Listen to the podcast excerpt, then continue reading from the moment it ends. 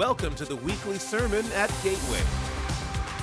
My name is Jason McNabb, and this is the weekly sermon from Gateway Community Church. We're excited to be able to share inspiring and meaningful messages to help you grow in Christ. To learn more about our ministry, please visit us at gatewaycrc.org. Now, let's dive into God's Word together with this week's message. Psalm 71 In you, Lord, I have taken refuge. Let me never be put to shame. In your righteousness, rescue me and deliver me. Turn your ear to me and save me. Be my rock of refuge, to which I can always go. Give the command to save me, for you are my rock and my fortress. Deliver me, my God, from the hand of the wicked, from the grasp of those who are evil and cruel. For you have been my hope, sovereign Lord, my confidence since my youth.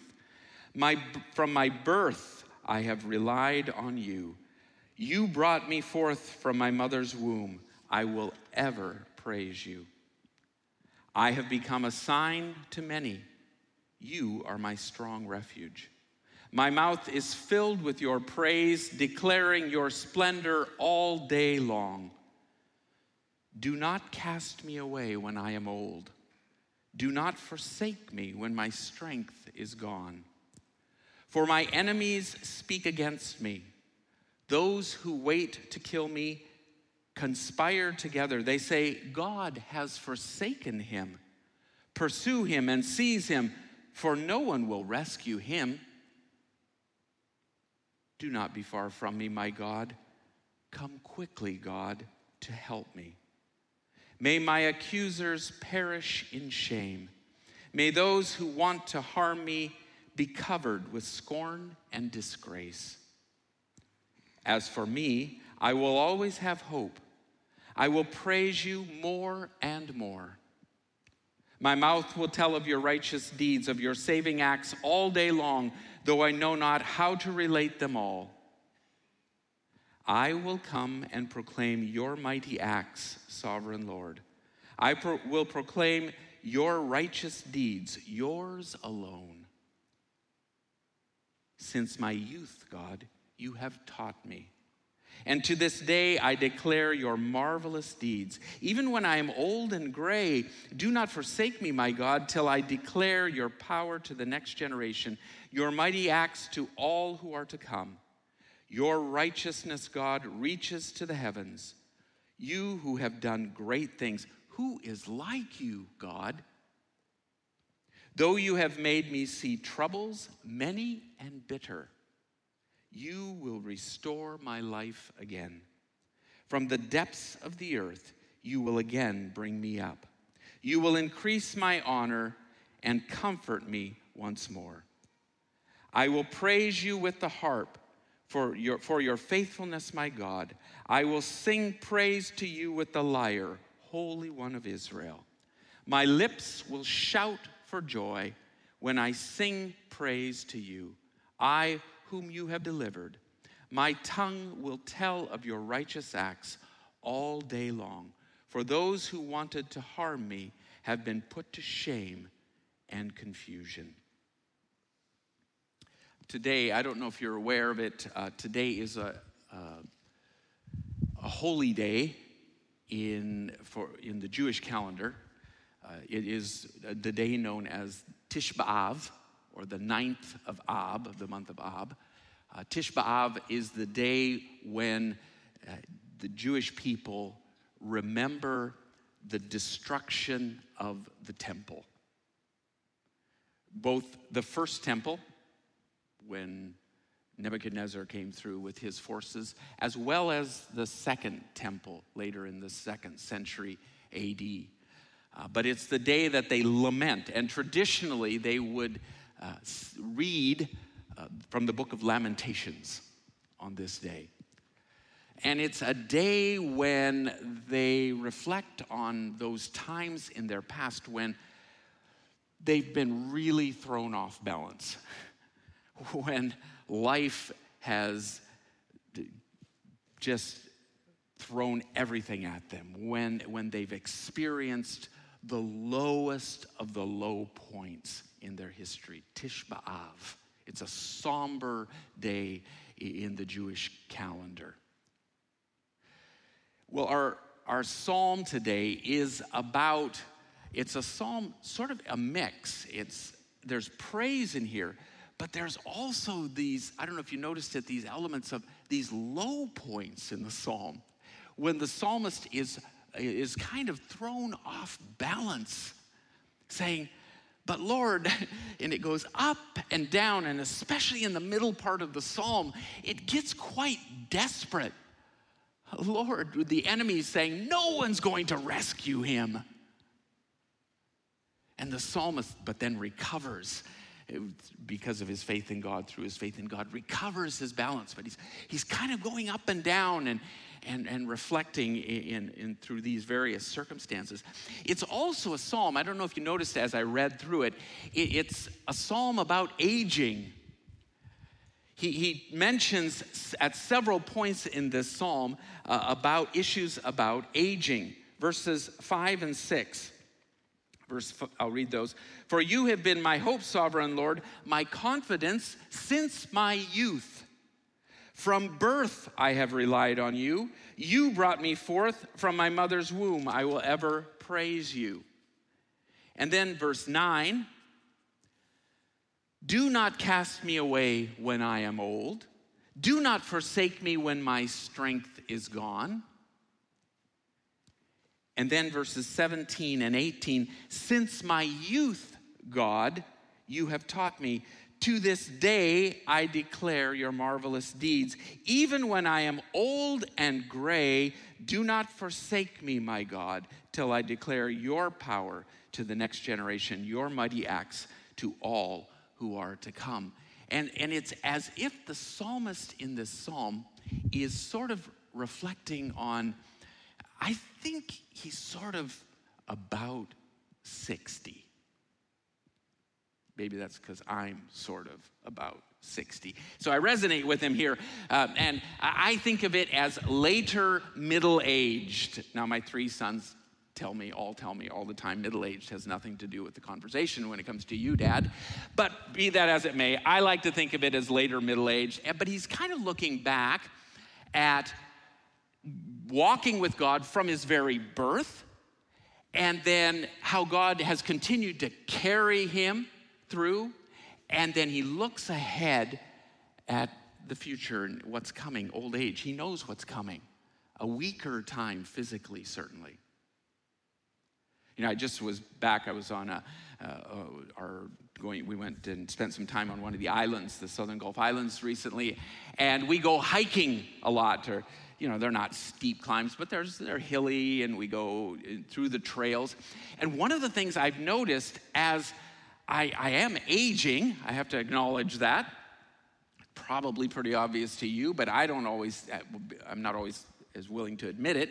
But one of the things I've noticed is as I hike now, whereas I used to kind of just skip across stones and tree roots and things, I just have to be a little more careful than I used to. My balance isn't quite what it used to be. And I have to kind of watch my step as I'm going along. Maybe some of you can relate to that. I'm not using a walker yet or a cane, but it's, you know, it's that point. I, I still, I just have to be more careful as I'm walking because I can lose my balance more easily. And that's partly what happens with age, right? It's, uh, it's a time when, well, in David's life, and we don't know if this psalm was is a psalm of David. Some suspect it is. Uh, there's no title at the front saying it's by David. However, Psalms 70 and 71 are actually often, and in some of the ancient manuscripts, they're put together as one psalm. And many, in many liturgies, ancient liturgies, Psalm 70 and 71 are always read together. We should have probably read both of them.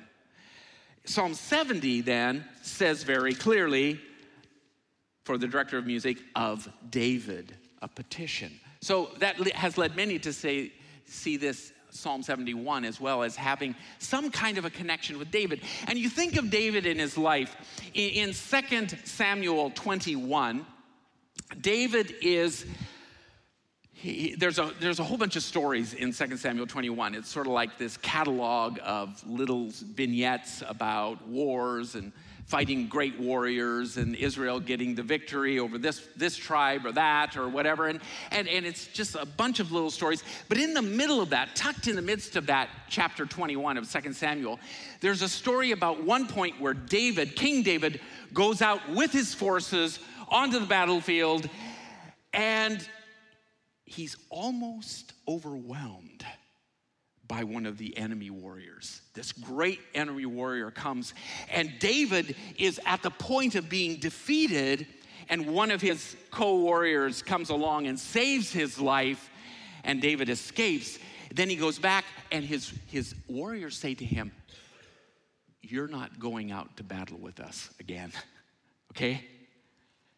Because we don't want the lamp of Israel to be snuffed out. David you're not the warrior you once were. You're getting older.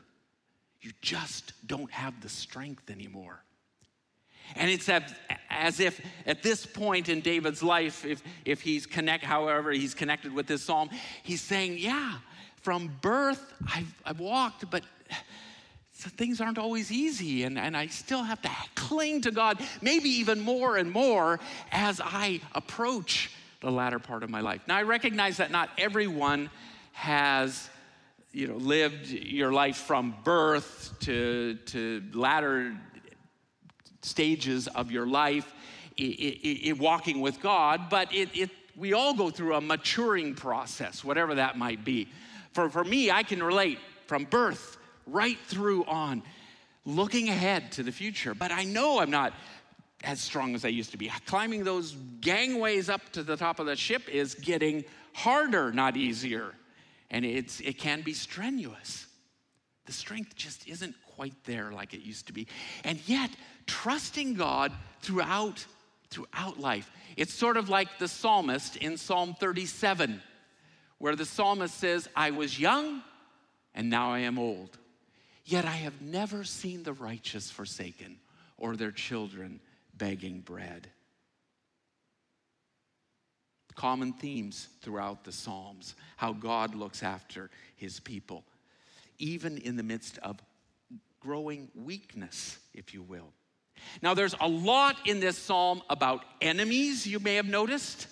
The enemies that are around and surrounding uh, David, if it is, or whoever is writing this, uh, or the people of Israel. And I always struggle with what to do about the enemies, and they're all over in the Psalms. You probably read them and noticed that. But who, who are the enemies? Or how do we relate to that? Who are our enemies? I, I've been thinking about this recently. Uh, some of you're all aware, I'm sure, of the, the war that's going on in Ukraine. And I, I wonder how Ukrainian Christians hear these words of the psalmist about an enemy, the enemies. Undoubtedly, they do. And I, I, think of the seafarers I meet often from Myanmar. Myanmar, where there's this horrible, horribly repressive regime is in control. And, and the seafarers share with me, I had a guy just recently share, he said, We have no hope because of what they're doing, the killing that's going on. Boy, for them, I think this talk of enemies is probably so real. Or whatever form of persecution, or maybe it's an illness that becomes this incredible enemy. It is the enemy. And ultimately, death is the enemy. For me, when I read this, I tend to to interpret it personally uh, more for me in the sense of the enemy as the, the enemy of the evil one and evil and sin as a power and a force. And that's something I think we can all relate to if, if we do, even if we don't have personal enemies around us, but that, that sense of the, the oppressive power of the evil one and evil and sin as it as it's constantly battling against our lives. Whatever it is for you, it is a reality. But as we're getting older, what, what, one of the things we're probably all aware of, especially those of us who are advancing in age, is that aging does not make faith easier. It doesn't get easier to believe. I used to think, I think when I was younger, that, well, once you get old, I mean, you've been in it for so long, you just kind of carry on and you're just easily credulous of everything else. And you believe what it's easy to believe. It's not true. It does not get easier to believe. In some ways, it gets even more challenging as life batters us. It's not easy. Life wears at faith. I think of uh, the great example again from the Old Testament is King Solomon. If you remember the story, King Solomon, who had all that wealth and wisdom and uh, the, the peaceful kingdom and many wives. I mean, who could be happier, right? But what happens? Remember, towards the end of his life, in 1 Kings 11, it's King Solomon who intermarries with so many wives from so many different religious backgrounds that he's drawn away. And the book of Kings says, Solomon, of all people, Solomon, who twice had a vision of God, God spoke to him directly. And yet, at the end of his life, it's Solomon who begins to, to drift away. His heart is not wholly dedicated to God. It doesn't get easier. And that's why Jesus says in Luke 18, when the Son of Man returns, will he find faith on the earth? It's, it's a hanging question.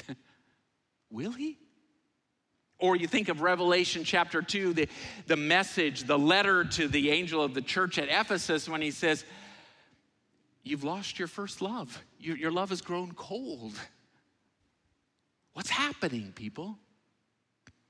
Life wears at us. There was a, a, recent article in Christianity Today about how the we, tend to look at the, the younger generations, whether it's the millennials or Gen Z or whatever, and they're just drifting away.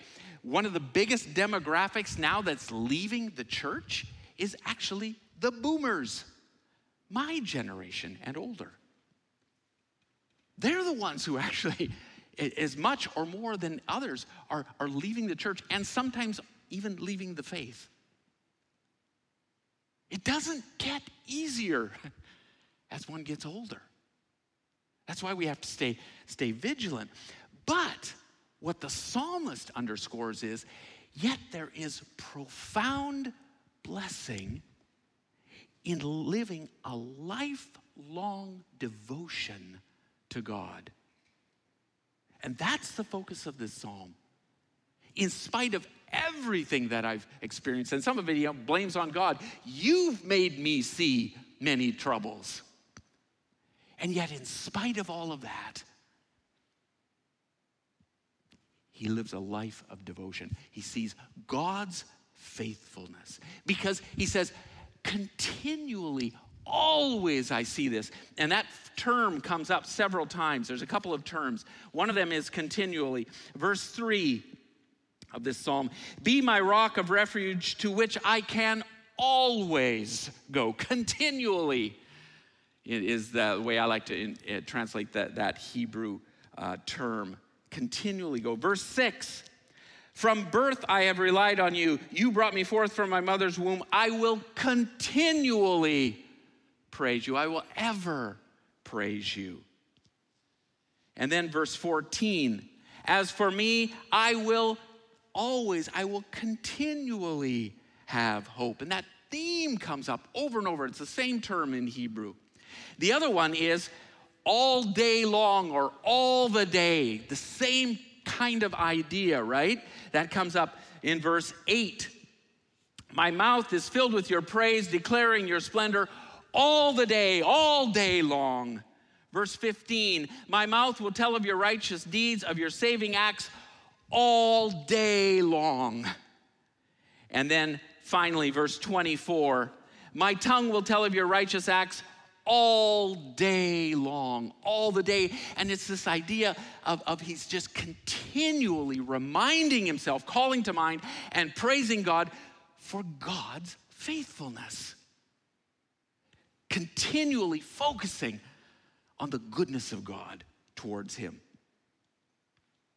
Because God has been faithful from birth on, and he knows, the psalmist knows, God will continue to do that. I, like to use the analogy of marriage here, a good marriage.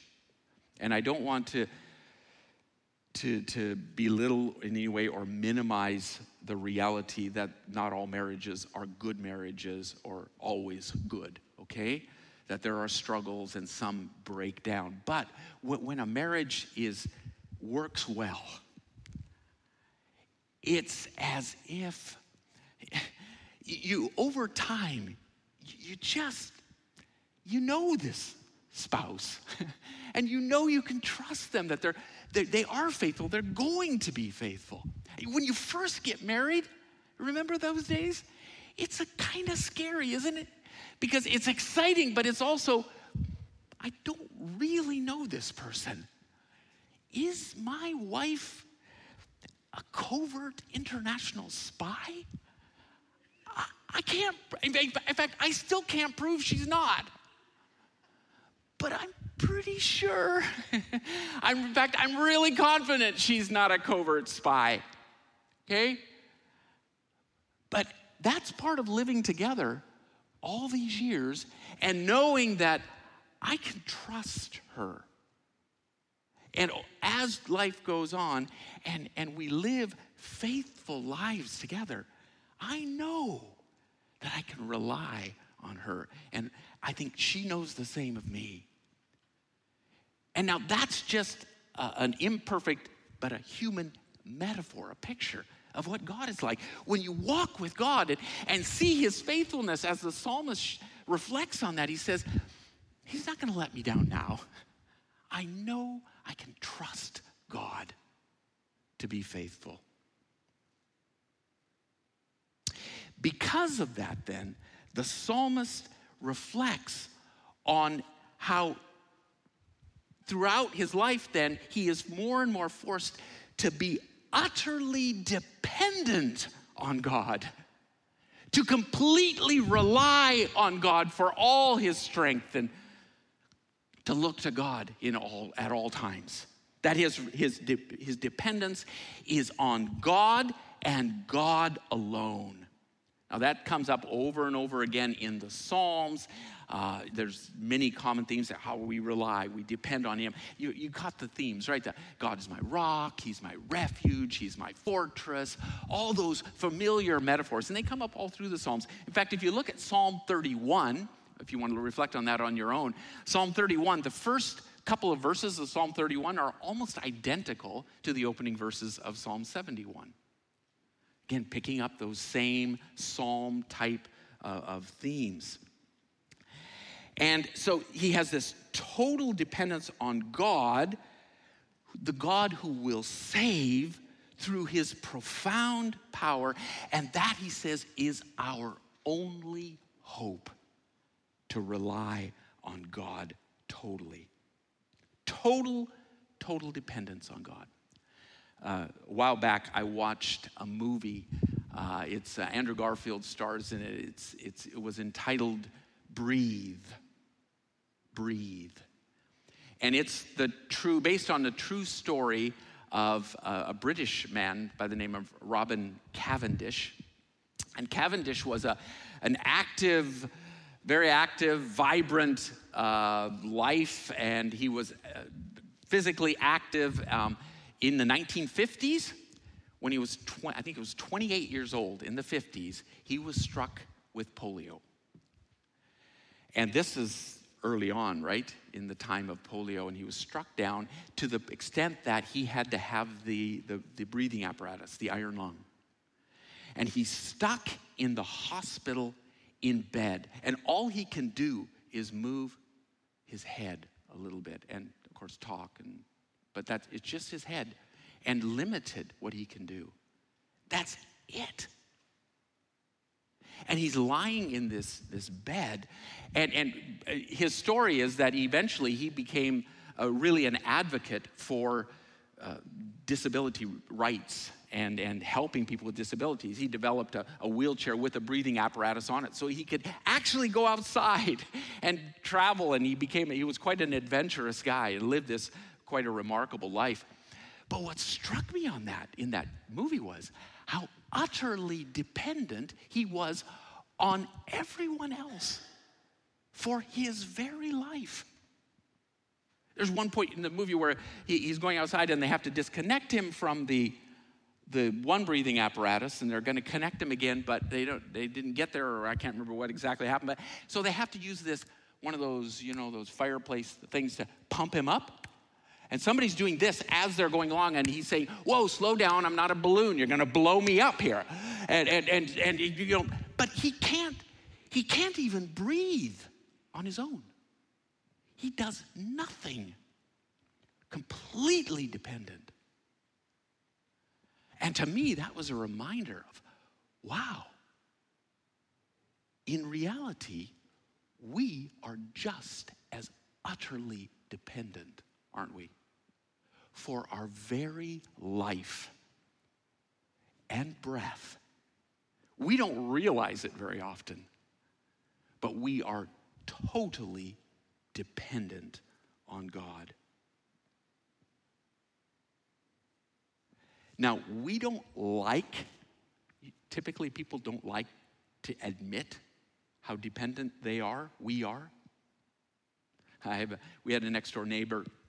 Uh, we've moved since, but we've kept in touch with them. They're very good friends, very close. We still, we're going to the uh, re- wedding reception for their daughter here in a couple of weeks. Um, so we've kept uh, up with them very much. But um, they were, he was a complete atheist. He still is, as far as I know. And so we would have these big discussions and debates about, you know, faith or atheism or does God exist and all this stuff. And then we'd have a meal together and, and stay good friends.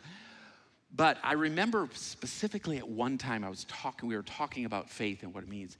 And he said this He said, I never want to have a crutch. I don't want to depend on anyone else. I will look after myself. And I thought, whoa, how long can that go on?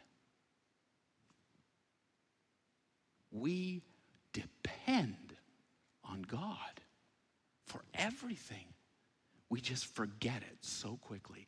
And the psalmist here, and one of the things that aging, I think, does is it, it reminds us more and more yes, we do depend on God, and He's the only one who can carry us through all of life. What particularly, though, becomes the focus in this psalm is this focus on God's righteousness or his righteous deeds, his righteous acts. Five times that term, your righteousness, comes up in this psalm. Verse 2 In your righteousness, rescue me and deliver me. Turn your ear and save me. Verse 15 My mouth will tell of literally of your righteousness. Here, the translation is of your righteous deeds, of your saving acts all day long. And then verse 16 I will com- come and proclaim your mighty acts, sovereign Lord. I will proclaim your righteousness, is the Hebrew, or your righteous deeds is the way it's translated. Verse 19 Your righteousness, God, reaches to the heavens and then finally, verse 24 My tongue will tell of your righteousness. The translation is of your righteous acts. Of your righteousness. And that comes up, like I said, five times throughout this psalm. Now, I think it's fair that they translate it often as your righteous deeds or your righteous acts, but it's all the same term because it is about God's righteousness as righteous deeds, saving acts done on our behalf, on behalf of God's people. This is the kind of good, righteous God that we we serve and we follow the God who works for us. I particularly like the uh, verse 24. My tongue will tell of your righteous acts all day long. My tongue will tell. Except the, the verb there isn't literally the verb tell in Hebrew. The verb that's used in the Hebrew is actually, that's a hard one to translate because most of the time it's translated as meditate. Psalm 1 and uh, the, the good man, the righteous man, on your law he meditates day and night. Remember from Psalm 1, that wisdom psalm. But it's my tongue. my tongue will meditate. It's interesting in Isaiah uh, 31, there's a, a verse there where it talks about how God is with the, the enemy nations.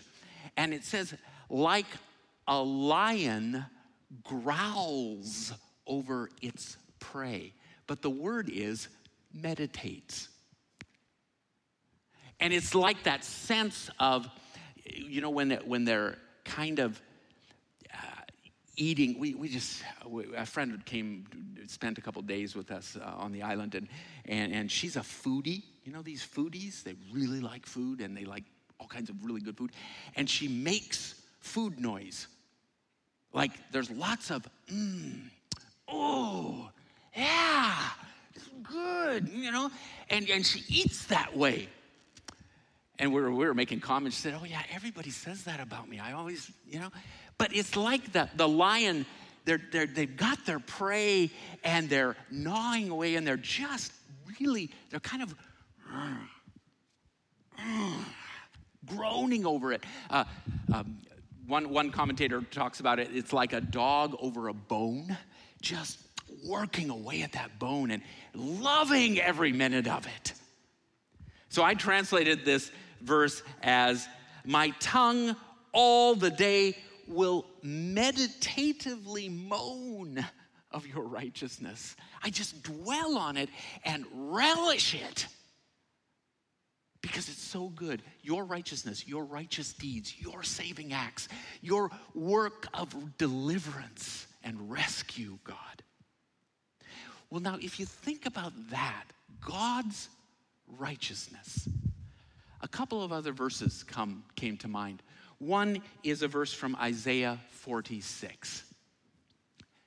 Isaiah 46. Listen to me, you stubborn hearted, you who are now far from my righteousness, I am bringing my righteousness near. It is not far away, and my salvation will not be delayed. I will grant salvation to Zion, my splendor to Israel. I'm bringing my righteousness near, God says, because of your unrighteousness I'm going to bring my righteousness near. Now, the immediate context there, of course, in Isaiah is the exile. They've been cast out of Israel, and, and now God's coming back saying, I'm going to bring, I'm going to do the saving. But of course, that looks ahead too to a greater righteousness, doesn't it? And I wanted to quickly read this verse from Romans, Romans chapter 3. Familiar words. Again, talking about God's righteousness. But now, apart from the law, the righteousness of God has been made known, to which the law and the prophets testify. This righteousness is given through faith in Jesus Christ to all who believe. There is no difference between Jew and Gentile, for all have sinned and fall short of the glory of God and all are justified freely by his grace through the redemption that came by Christ Jesus. Talk about the greatest righteous act of all in Jesus Christ, so that his righteousness becomes literally our righteousness. All because of Jesus Christ, God's greatest saving act of all. And the other point just finally, is that it's God's righteousness. God is the one bringing the righteousness, not us, not the king, not anyone else. It is literally God's righteousness. It is all about Him. You know, I've been listening to, I, I listened through the, the podcast. It's been very popular and with many in, the, in Christian circles, uh, The Rise and Fall of Mars Hill.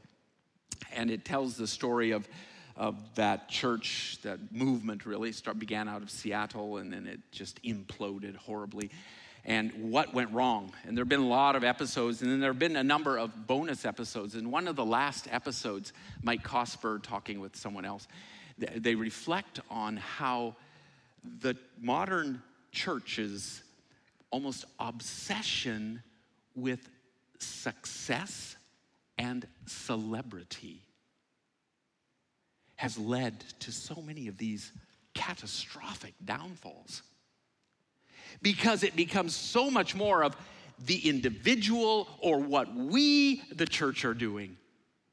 Wait a minute, says the psalmist. It has nothing to do with what I'm doing. I'm weak.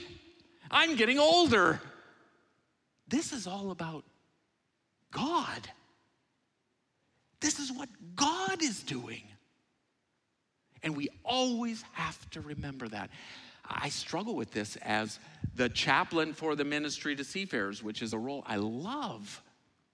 But it's really easy to start promoting it and saying, look, look what I'm doing. Look what the ministry to seafarers is doing. But wait a minute. Look what God is doing in the port of Vancouver and in other ports around the world. Look what God is accomplishing in the lives of seafarers, working towards seafarers' welfare, working through frail individuals like me and others, but and through you even. But this is all about God. A number of years ago, uh, uh, Rohinton Mistry, the Canadian author, wrote uh, of South Asian descent. He wrote a book entitled A Fine Balance. Some of you may have read that in the past a fine balance. And it's this story of, of the time of crisis in India in the 1970s under Indira Gandhi, and when they had the, uh, uh, you know, they had time of em- the emergency and all of that, and, and it was a time of some corruption and uh, crisis really for India. And it's sort of these four lives that intersect in the midst of that. But it's, wow, it, it's just, things go from bad to worse and lives just get battered down. And it's, it is a, a book about sort of human resilience in the midst of all that. But it's a fine balance. Boy, you're just doing everything you can to, to keep your balance. oh my goodness, it's tough. But I, I have to confess, you're, you're, left at the end of the book. I felt like it, now it's been a while since I read it, but it, it, you're left with this sort of, well, what's next? what, what are you going to hang on to next? Because ultimately, if we hang on to ourselves, like my neighbor, how long can that go on? But if you've got a godly balance, that fine balance that rests on God, depends on Him, that's the only rock, one of the metaphors that's used, that will stand firm. And I pray that will be your, your rock as a church, as families, as individuals. May God bless you as you seek to serve Him and to find your balance in a, in a challenging world. Because I tell you, this psalm just ends in praise. It, you, again, you know, it goes up and down, but look at it towards the end. It's just full of praise for the goodness of God. Well, here at Gateway, it is our sincere hope that you would be built up in your faith and in your walk before Christ through this message and every day as you study God's Word. To learn more about our ministry, please visit us at gatewaycrc.org. I'm Jason McNabb. Please join us next time for the weekly sermon at Gateway.